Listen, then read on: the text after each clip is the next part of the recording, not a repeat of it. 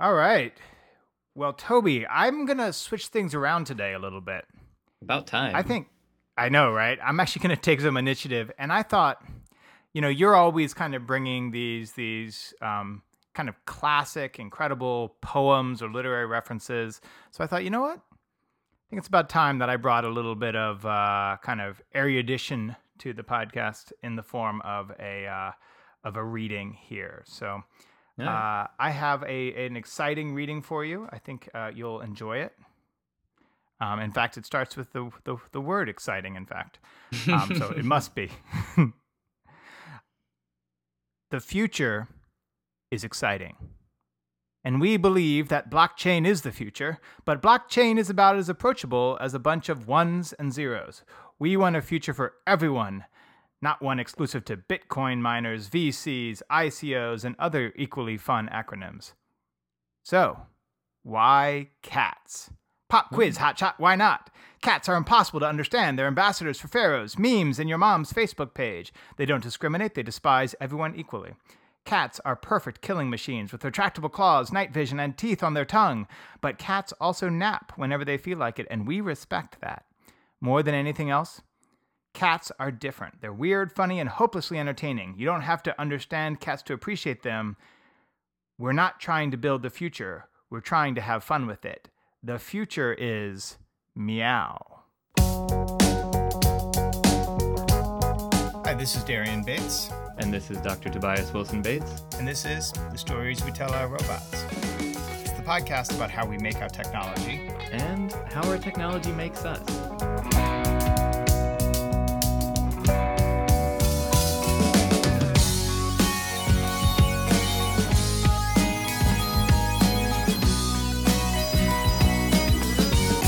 Is that like a, an old Spice ad? it seems like it, right? But no. In fact, that is the catafesto. Yes, the catafesto for CryptoKitties. CryptoKitties is uh, essentially um, imagine that Bitcoin and um, Furbies had a hellish offspring that was only available on the web. And that is what they are. They are essentially unique digital assets, aka cats, that are that you can you can purchase, breed, sell, um, and they're all digitally unique um, as certified on the blockchain. So they're kind of like um, they're kind of like beanie babies or something, like something that's like Yeah. something that's artificially like valuable because of producing a limited amount. Exactly. They are essentially digital collectibles, right? But and they're leveraging essentially the same technology that um, is being leveraged for cryptocurrencies. Wow. Right. And Right, and because- is, is are people buying them? Well, of course they are. In fact, because because people are many things. So let me just give you a little bit more kind of about uh, CryptoKitties. Um, as of December twelfth, twenty seventeen, is that the latest that they have here? As of December twelfth, twenty seventeen. Um, there were 150,000 registered users on the CryptoKitties website. Over 15 million US dollars in transaction had already occurred. Wow. And there were there were over 270,000 uh, crypto kitties in existence. Um, I, it makes me think of like Bob Barker saying, "Please, like spay and neuter your pets. like they will run amok." yeah, man, So- these these crypto kitties, they're really uh, uh I, I don't even know what to say exactly. I mean, I, Right. gue- I guess it seems like a nat- uh, natural outgrowth of just cats on the internet. So I mean, I, they're not to me. I guess it's it's a lark on one hand, but on the other hand, I think it's really useful to kind of um, in our conversations about how we're looking at the evolution of technology, how we're our narratives are creating technology, and also how technologies are making us and how they're kind of forming our society. I think it's really useful to look at something like kind of where we're playing. They're essentially a playful rendition of what is being done in kind of much shadier ways, um, or much more profitable ways, or much more speculative ways, or whatever you want to call it. But in it's it's a much more approachable, friendlier, punnier um, version of what you're seeing happening in cryptocurrency, and in many ways, just in kind of digital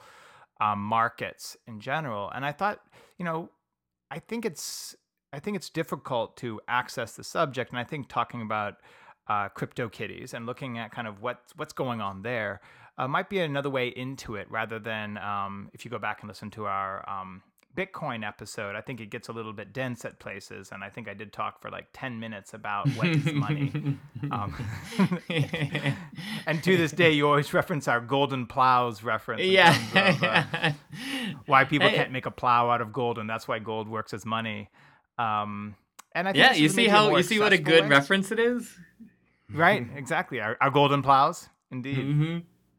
So uh, yeah, so I wanted to throw this out there and say, um, yeah, wh- I mean, what do you make of CryptoKitties? What do you make of it from a from where do you go in terms of what does it mean? Where do, where do you see this kind of picking up in terms of narratives, stories? You know, what is what are we to make of this?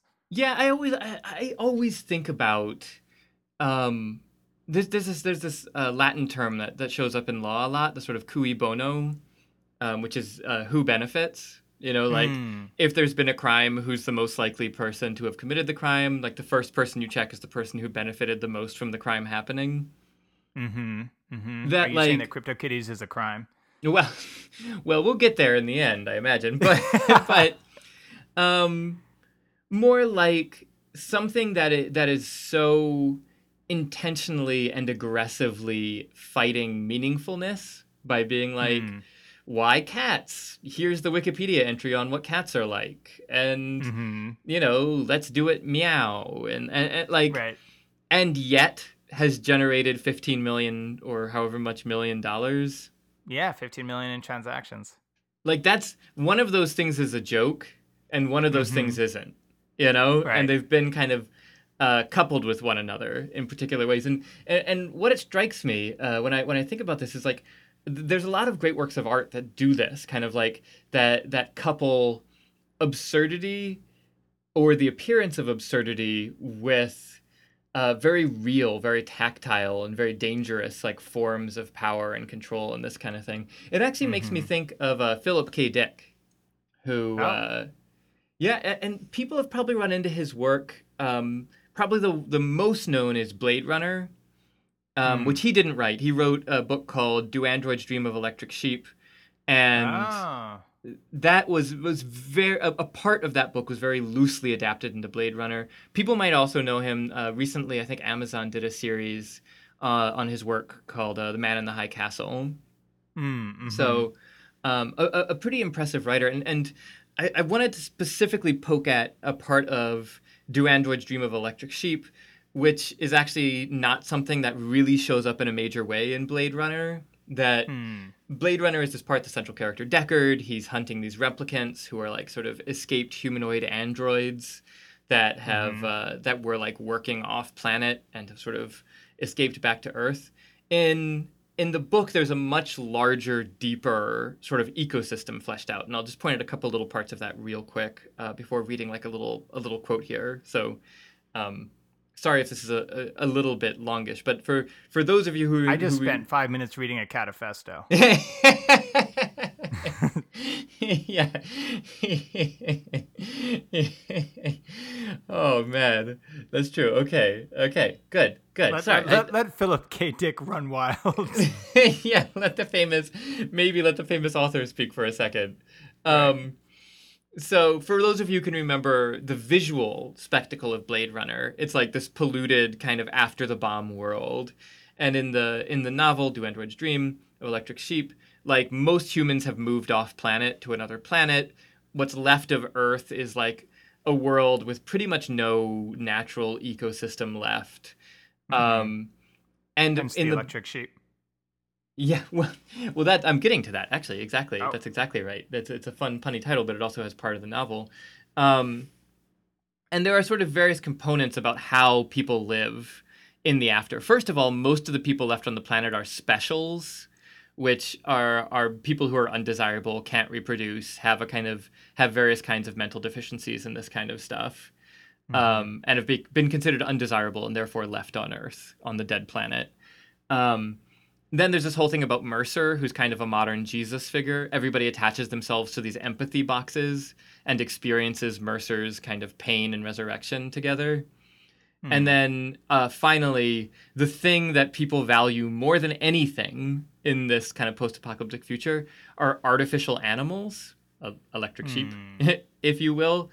Um, because basically all animals have gone extinct. And so suddenly, like a crypto kitty, uh, an actual kitty in this future world is insanely valuable because mm. animals are pretty much extinct. Mm-hmm. And so I, I was going to read a, a, little clibit from the very end of the book, or close to the very end of the book, where the central character, Deckard, who you know from Blade Runner, um, although he's not nearly as capable or like sort of doesn't have it together the way Harrison Ford does, he's. He's basically just he doesn't know what he's doing anymore. The sort of uh, the sort of film noir plot has sort of petered out into meaninglessness. He's just wandering off into the desert. His marriage is a mess. Like he doesn't know what he doesn't know. He spent he, he he hunted all these replicants to get money to buy an electric animal, which then one of the replicants who he slept with then destroys immediately. So wow.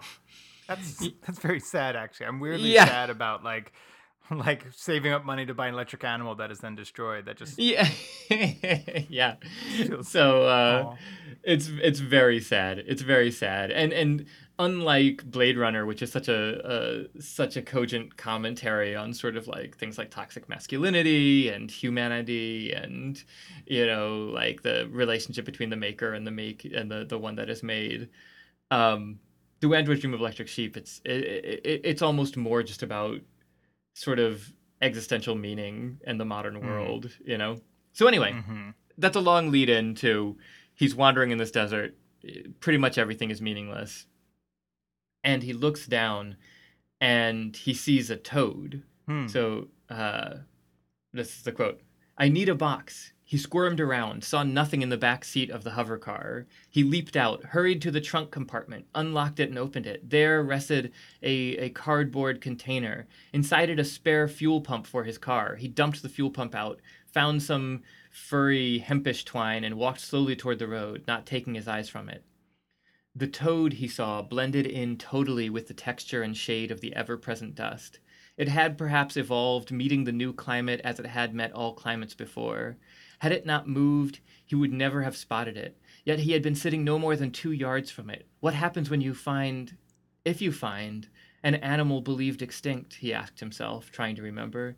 It happens so seldom. Something about a star of honor from the UN and a stipend, a reward running into millions of dollars, and of all possibilities, to find the critter most sacred to Mercer, which is, as I said, is this Jesus figure. Jesus, he thought, it can't be.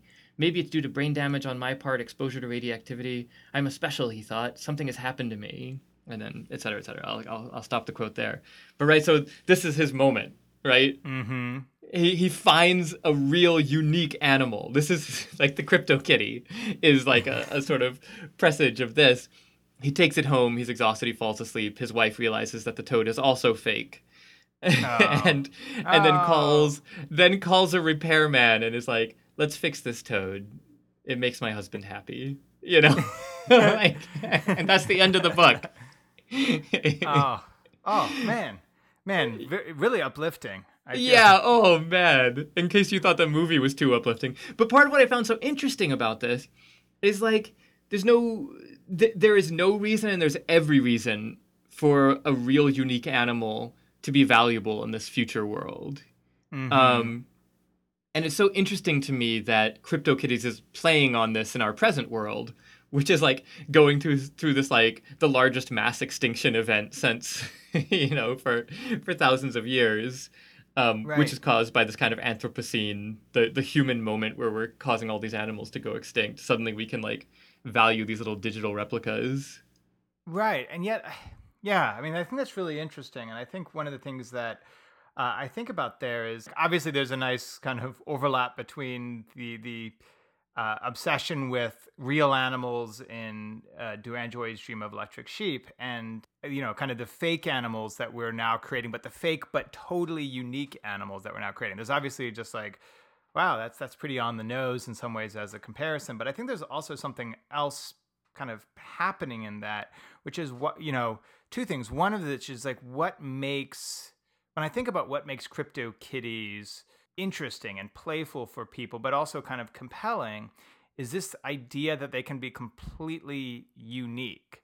They are useless, they are nothing and if you want like complete uniqueness, especially if you're in a major city, you could probably a completely unique cat is probably within walking distance of yeah, right. It will pee all over your apartment. A completely right. unique pee. right, exactly. Like a, uh, uniqueness is totally accessible, and yet somehow this idea of oh, but it's digitally unique and we're creating this total uniqueness and that we can now possess this digital asset that's totally unique like if you com- if you combine those two things, there's somehow additional value that we see in that because crypt- the crypto kitties. I mean, frankly, and I'm not trying to um, criticize crypto kitties per se, and I think they they are pretty above criticism in terms of they they've they've self mocked enough that I'm not entirely sure that anybody can do them harm at this point. Um, but I mean, one of the I think the most more disappointing things to me about CryptoKitties, I found out about CryptoKitties from um, a, a kind of a VC funder who I follow, um, and I kind of read his newsletter and I kind of get a lot of stuff from him because I think he's just and he's very interested in kind of the crypto space. And uh, I found out about CryptoKitties about six months ago um, from him. I think he'd invested something in them, and what I thought was kind of what I was hoping for when I finally went got around to like looking at what this is. I was looking for something a little bit more exciting. They're mm-hmm. not even particularly like amazing digital assets. Like in terms of they're kind of like the Tamagotchi thing. If you remember, I think when we were young, like you could, you know, those little eggs that you could raise into like little dinosaurs or something. I never, I never did them because mm-hmm. I was not cool. But um, you know, this idea of kind of this unique digital asset, I think the the uniqueness of it far outstrips any particular value that it has. Right? If you just wanted an amazing digital cat, um, I'm sure there are great designers out there. There are great programmers out there. You can, you know, they're they're they're available. But there's something about the blockchain quality to this that it is demonstrably unique. Um, but if you want a demonstrably unique cat, just go grab a cat, right? Yeah, like that. That is so that we're sitting somewhere in this place of kind of both the organic um, thing, but also this kind of digital uniqueness, which I think it says something about kind of how we are trying to come to terms with this kind of digital space now, like as we're living more and more of our lives in this digital space, we want something that is unique about it. We want something that is approachable about it. Um, and yet, in the process of doing that, we're kind of we're just kind of creating 150,000 cats. Right, right, and and the blockchain thing seems weird to me too. Like, right. I guess that's the digital uniqueness of it but that also seems right. like such a weird, like you know, you buy like a, a pet dog, but it's actually like also uh, like a laser, you know? Right. Right. Well, what's I mean, and one of the things about the blockchain and the use of blockchain in this case, um, and, and to be clear, blockchain is a technology. It is not necessarily. So I'm gonna about to reference um, Bitcoin here, and the blockchain as a technology and Bitcoin as a particular application of that technology are two different things. So, you know, before mm-hmm. you write in, recognize recognize that we see this as these things as different. Um, but I think one of the things about the cat, it's not even clear to me that it's even necessarily better for the environment. Like that you have that you have digital assets versus like a physical cat like um, you know one of the things that i think came out about blockchain and people talking about well blockchain's this you know bitcoin is this it's like it's like digital currency except it has all these advantages. Um, and then you know there was i think the guardian had an interesting piece at the beginning of this year that actually went looked at how much energy mining for bitcoin uses. And what they found out that bitcoin uh, is on pace to use over 42 terawatt hours of electricity in a year, Holy placing cow. it ahead. Right, that places ahead of New Zealand and Hungary, and just behind Peru. Um, and that's about commensurate with um, the CO2 emissions of about 20 megatons, or roughly roughly um, 1 million transatlantic flights. And you know, when you when you talk about what is my carbon footprint, they say, well, if you take one flight a year, that's already beyond what really is a sustainable carbon footprint. And now we're talking about 1 million transatlantic f- flights just to mine a currency that has questionable value. Right. And so when we talk about digital assets, one of the things that I think we think about is, yeah, well, it's at least it's online. We, you know, it's it doesn't have the same kind of physical footprint and the same kind of physical assets. I mean, physical requirements and physical needs it's not even entirely clear that having a digital cat, especially if it's backed by blockchain technology, is even better for the environment than just having a regular cat. Right. Right. You know, and that's so interesting. Actually, that that that overlaps with another part of Do Androids Dream of Electric Sheep? Um, and so uh, I, will I'll reference this just because I think there's a kind of thermodynamics to it. Um, mm. Right. So the the first law, also known as law of conservation of energy, states that energy cannot be created or destroyed in an isolated system. The second law of thermodynamics states that the entropy of any isolated system always increases. So that's its tendency so... towards disorder, is what they are right. really meaning there. Um, so right, like crypto CryptoKitties as like tending towards pollution. it's like right, as, right. As, and so this this is also this is like one of the underlying elements of the Do Androids Dream of Electric Sheep world, where kind of meaning tends to dissipate. And the person who articulates that is a, you know, scare quotes special in the novel named Isidore, who kind of lives by himself in this uh, abandoned apartment building. Um, and there's this initial conversation he has with one of the escaped replicants, who he doesn't realize is a replicant. He just thinks she's like a new woman living in his apartment building, and he's so excited that there are people. And so he's brought up the term kipple with her, which is his theory is kind of like he revolves around this term kipple, and he's explaining it to her. And so he says, uh, The apartments in which no one lives, hundreds of them, and all full of the possessions people had, like family photographs and clothes. Those that died couldn't take anything, and those who emigrated didn't want to. This building, except for my apartment, is completely kippleized. Kippleized? She did not comprehend. Kipple is useless objects like junk mail or match folders after you use the last match, or gum wrappers, or yesterday's homeopape. When nobody's around, kipple reproduces itself. For instance, if you go to bed leaving any kipple around your apartment, when you wake up the next morning, there's twice as much of it. It always gets more and more. No one can win against kipple, he said. And I, I, it's a little, I omitted a little bit there. Except temporarily, temporarily, and maybe in one spot. Like in my apartment, I've sort of created a stasis between the pressure of kipple and non-kipple, for the time being, but eventually I'll die or go away, and then the kipple will again take over. It's a universal principle operating throughout the universe. The entire universe is moving toward a final state of total absolute kippleization. wow, is our world moving towards a total and final uh, state of kippleization? And don't jump in on Apocalypse and Topia yet, because I know that whenever I ask these kinds of questions, no, we still got we still have time but I just think it's so interesting. You know, like one of the reasons that I think Blade Runner is so different from Do Androids Dream of Electric Sheep is precisely because the the novel is messy. There's like, mm-hmm. as you see, there's stuff with like toads. There's stuff yep. with like Kipple. There's Mercerism. This whole thing about like a pretend future Jesus tied to like empathy boxes so everyone can feel pain at the same time.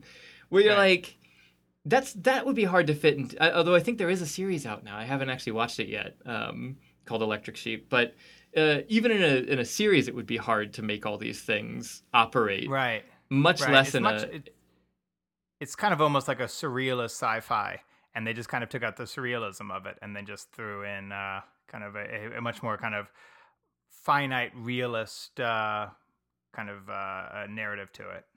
Yeah, yeah, and it's it's one of those things where it seems counterintuitive until you realize it's actually very intuitive. you know that, right. and and something like CryptoKitty strikes me as playing a lot of these same games, but for a different set of stakes. You know that right. that being being ratcheted onto blockchain and the as you said like megatons of pollution right. this is pumping into the environment. Um, boy, you know, that's like it, it is literally tied to this po- post-apocalyptic vision that Blade Runner runs off of of like a world filled with smoke where you no longer see the sky, you know? Right. Right. But all right, so let me let me take the other side of this for a second because there's also a game that we're playing with crypto CryptoKitties and this this kind of digital asset, which is there's a little bit of a proof of concept quality to crypto CryptoKitties, which is like, look, hmm. here's this unique digital asset. And if you think about the way that when the internet happened, and um, you think about was it Sean Parker and Napster and kind of this whole the realization that you could suddenly get like digital assets were suddenly essentially free. You right. ended up in these you ended up in this really weird space where you had you had where the market value of something and the product value of something, the idea that the that the actual value of a thing to me was so totally different now than the market value of that thing, right? Right. So right. I I really like music. That has a lot of value to me. But since it's a digital asset that is essentially infinitely replicable, there is zero market value to it. Um, yeah. And it creates this real kind of fracturing of how stuff gets produced um, and how the people who are producing things can be um, remunerated for it. And I think we'll probably at some point, um, I think probably in the very near future, I think we already have plans for this. We can go a little bit more into kind of little intellectual property and all that kind of stuff. But we won't. I, I don't want to go into that here. But I do think it's worth thinking about playing around with technology to create essentially unreproducible, totally unique digital assets.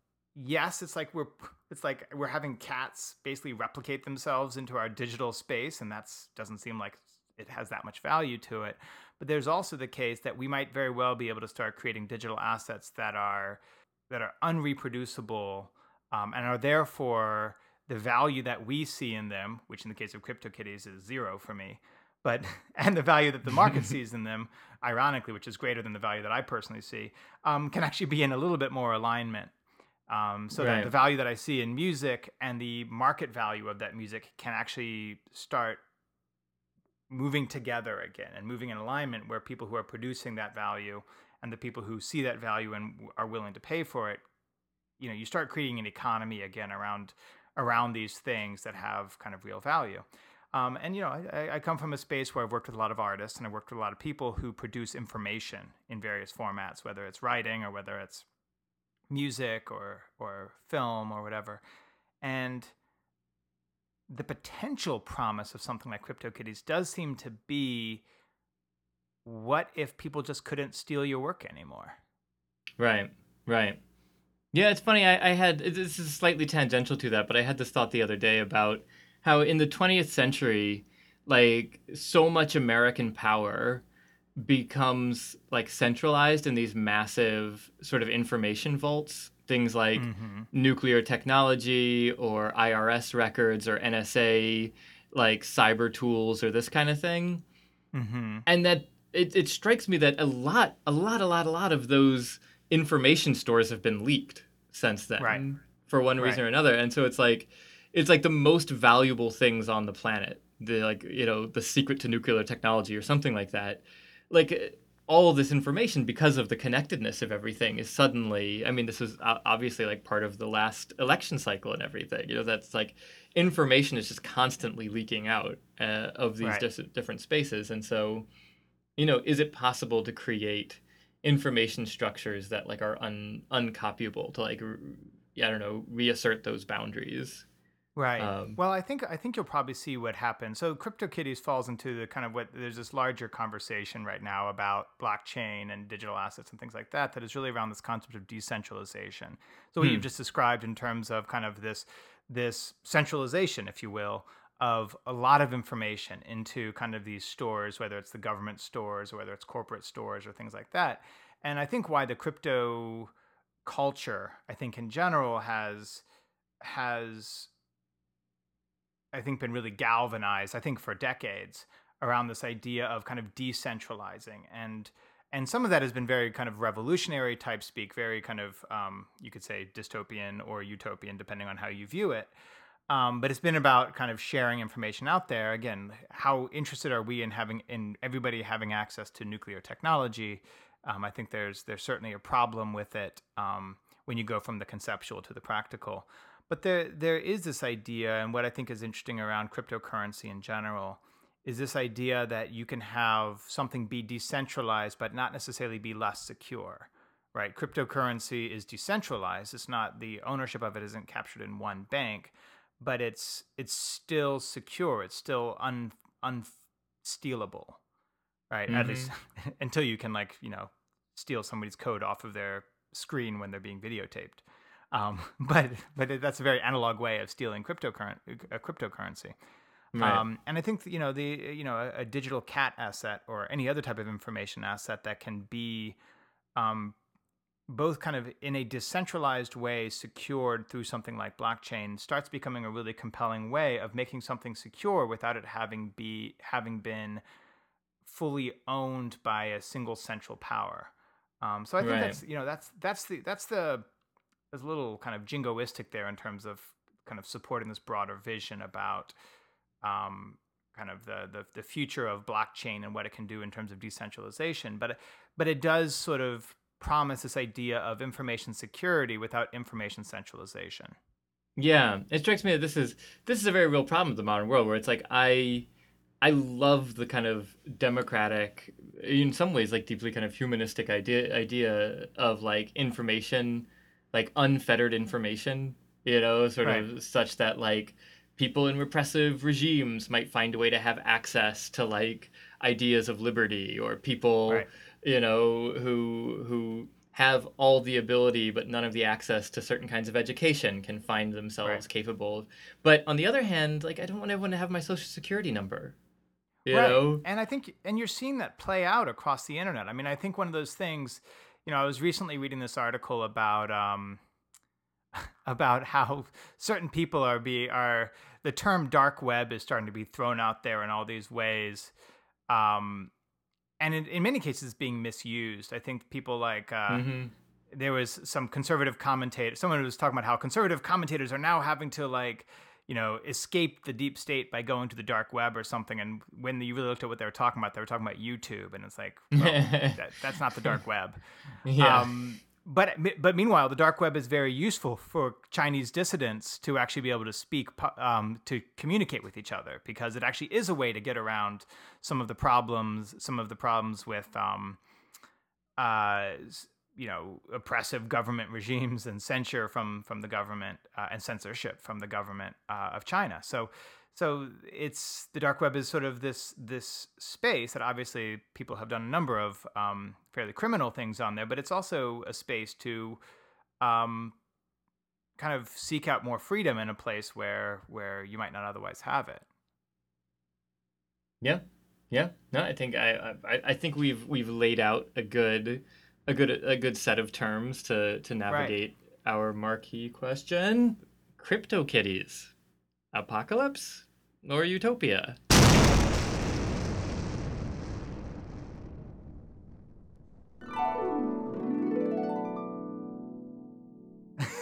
so I will say that uh, just the phrasing of the question "CryptoKitties Apocalypse or Utopia" just sounds absurd when you really think about it. These little digital cats, apocalypse or utopia. Yeah, um, yeah. I, I feel like it's like uh, only only Skip Bayless could have a hot take quite so aggressive that says like you know little tiny digital assets could be the way to utopia or apocalypse. Mm-hmm. Um, but I, at the same time, I think it's a relevant question. I think um, I think the idea of you know as as I see it, I've kind of kind of played both sides of this question for a second. But on the one hand, this idea of essentially perpetually and inevitably multiplying detritus in our digital space, possibly consuming masses of, of uh, you know, our very physical energy in the process of producing essentially useless yeah. digital assets. Um, that seems like it's it's if not a primary cause of our pen- potential apocalypse, certainly seems like it's sort of uh, part and parcel with it. Yeah, yeah. It's it's like an energy suck that by no means is going towards like restoring power to Puerto Rico or something. Right. right, exactly. People are like, well, Puerto Rico doesn't have power yet, but we have 150,000 digital cats supported on the blockchain. Yeah, that's exactly right. Right. I'm laughing. Um, I'm laughing because that's terrible, not because that's yeah, okay. exactly. Let's just be clear. We are not laughing about the fact that Puerto Rico, not everyone in Puerto Rico still has power. So um, yeah, yeah, look up that. We'll do something on that at some point. Um, but at the same time, I think there are there are uh, kind of real positive sides to this, and one of which that we didn't really discuss, but I think you actually mentioned to me, and I hadn't heard about this, um, but now I'm fascinated by it. This idea of um, cyber twee, which I think is um, now now that I've found out about it just today, I will look into it more. But uh, it seems like this is also sort of in alignment with that. Yeah, I, I heard about this through Professor Lisa Yaszek, who's a, a, a brilliant science fiction professor here um, who I guess had heard about it through her students, I think maybe. Um, and so what it is, I'll read you the the beginning of their manifesto. They say the singularity is dear. Uh, far too long have we succumbed to the bitter edge of the idea that power is lost in the sweet and tender. Romantic is not weak, feminine is not weak, cute is not weak. We are fragmented and we are multifaceted BBs. Lack of emotion is oft favored because success is defined as the ability to be mechanical and efficient, but sentimentality, empathy, and being too soft should not be seen as weaknesses. And they go on to talk about some other stuff with corporeality and solipsism. But um, what I think is interesting about CryptoKitties, if there is a thing that's really interesting about it, is that like you actually have two ideas kind of vying for space there. Uh, mm-hmm. and one of them is valuing like a, a polluting technology, like a like a mass kind of blockchain digital uh, tech, mm-hmm. and the other is like just loving kitties. Right. like right. And, which... and what I understand about about uh, the cyber twee movement is essentially trying to go into this what is a a typically very very male, but also a very yeah. typically kind of aggressive, power oriented space of the dark web, and from my understanding, set up a digital bake sale. Yeah, yeah. So yeah, you get you get some cryptocurrency. You learn you get a little handbook about how to navigate the dark web. You go and you make an illicit uh, baking purchase with the idea that like the the dark web isn't despite the name and its kind of undertones. It's not like doing magic. It's not it's right. not some evil, powerful, drug riddled, monstrous thing. It's like it's actually a set of tools that anyone can use. And right. why not access it and and gain the power of those tools um you know in kind of cute accessible you know feminine soft ways you know it's a sort of right. like humanizing what is otherwise horrifying yeah it's it's it's deckard loving the toad you right. know where it's like how does anyone find meaning in this sort of post-apocalyptic right. world it's like well you you make it you value right. something you know you push back right. against and the kipple because of your love you know and that's exactly what um you know in some ways that's exactly what CryptoKitties is trying to do is right it's trying to make blockchain accessible by wrapping it in cute and making it less about um, kind of these aggressive trader, you know, financial traders sort who are dominating this money space, but are more about like, look, we can all play with this concept. Um, so yeah, so I, I, it really puts me on the fence. I feel like in terms of actually trying to apply a number to this, which I feel like real kind of our, our future is probably directly tied to this. Mm-hmm. Um, so in some ways, my my number on this is probably more tied to my belief about what the future is going to be like than my belief about whether this is going to be directly lead to this kind of future. Um, so if I give it a negative number, I feel like I'm going to seem not particularly optimistic about the future. um, look, I I'm going to give it a very hesitant six, um, because nice. I think ultimately, ultimately, I feel like blockchain with all its problems, um, and the idea that we could be spending, you know, the the you know the the amount of energy that um Hungary is producing just just to produce kind of a what would probably be a totally useless and highly speculative currency within the next 24 months. Um, yeah, it's a huge waste. But I think in the process, I do think that this I, the the bones of it, I think, are really valuable, and I think it does create the potential for new things, along with um, new and very positive things, along with some, I think, some some real problems. So, uh, yeah, I'm going to give it a six, um, saying that you know, but that's about. I'm largely, I'm, I'm positive, but somewhat ambivalent about the future as well. So there you go. Yeah, I, I think I'll give it a two. Oh, I think you hate themselves. You hate yourself some kitties. Yeah, I hate. Oh, I hate these kitties. I hate this kind of kitty, mm. which is that I think I, I think Cyber Twee seems brilliant. And there's there's lots of interesting stuff to talk about. I mean, George Simmel is one theorist who talks about objectification and subjectification, which would be an interesting thing for a future blog about, like, or a future pod about um, the ways in which you get into these kind of cold, efficient spaces and like start growing like vital, mm-hmm. like real connections and value and relations and love and this kind of stuff.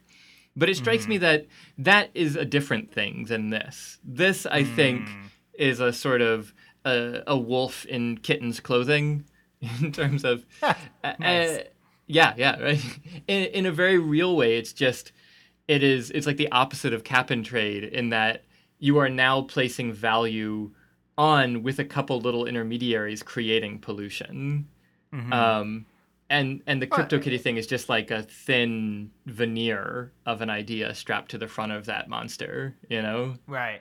Right. And I think and really when we're talking about pollution, and again, I want to be I want to just reiterate one more time that we understand that Bitcoin has potentially created a lot of pollution in the generation of it. We're not saying that all blockchain applications create um, carbon pollution necessarily. Yeah, but, but that really has to do with this, the kind of Bitcoin mining process. Right. But this idea of creating pollution in general, creating digital, like Kipple, as you say, creating even sort of kind of nonsensical digital asset pollution, and that you know this these digital assets have to be stored somewhere. They have to be, you know, they they they they're another way of of creating stuff for what purpose. Mm-hmm. Mm-hmm. Right, and I think that's yeah, well, that's pretty. You're pretty. You're pretty dark on this. Um, I, I, know now what I'm going to get you for your birthday. You are. Yeah. Oh man. Yeah. I'm gonna. I'm gonna buy it for you for three thousand. Well, point zero zero three Bitcoin. Yeah, and I'll get you some dark web cookies. Nice, nice. This is gonna be the best party ever. oh man, good. I think we nailed it. All right, all right. I look forward to hearing from all the uh, crypto enthusiasts. now we'll stop subscribing. Maybe we'll start subscribing just to stop subscribing to to the pod. Oh man, that would stick it to us, especially if they gave us a five star rating. Right, right, exactly. Remember, everybody, uh, yeah, rate us. I, I, I have it on my list of things to do. I was informed that we are not on Stitcher, which I should know because I have not put us on Stitcher. Uh, oh. Uh, we're going to look to uh, get us on Stitcher in the next uh, next week or so. So uh, I'm I'm sure we're gonna we're gonna come across a lot more uh, crypto enthusiasts there. So maybe we'll awesome. wait till after this podcast airs. Good, good. All right, I'll talk to you later. Awesome. All right, love you. Love you too, man. Bye. Bye.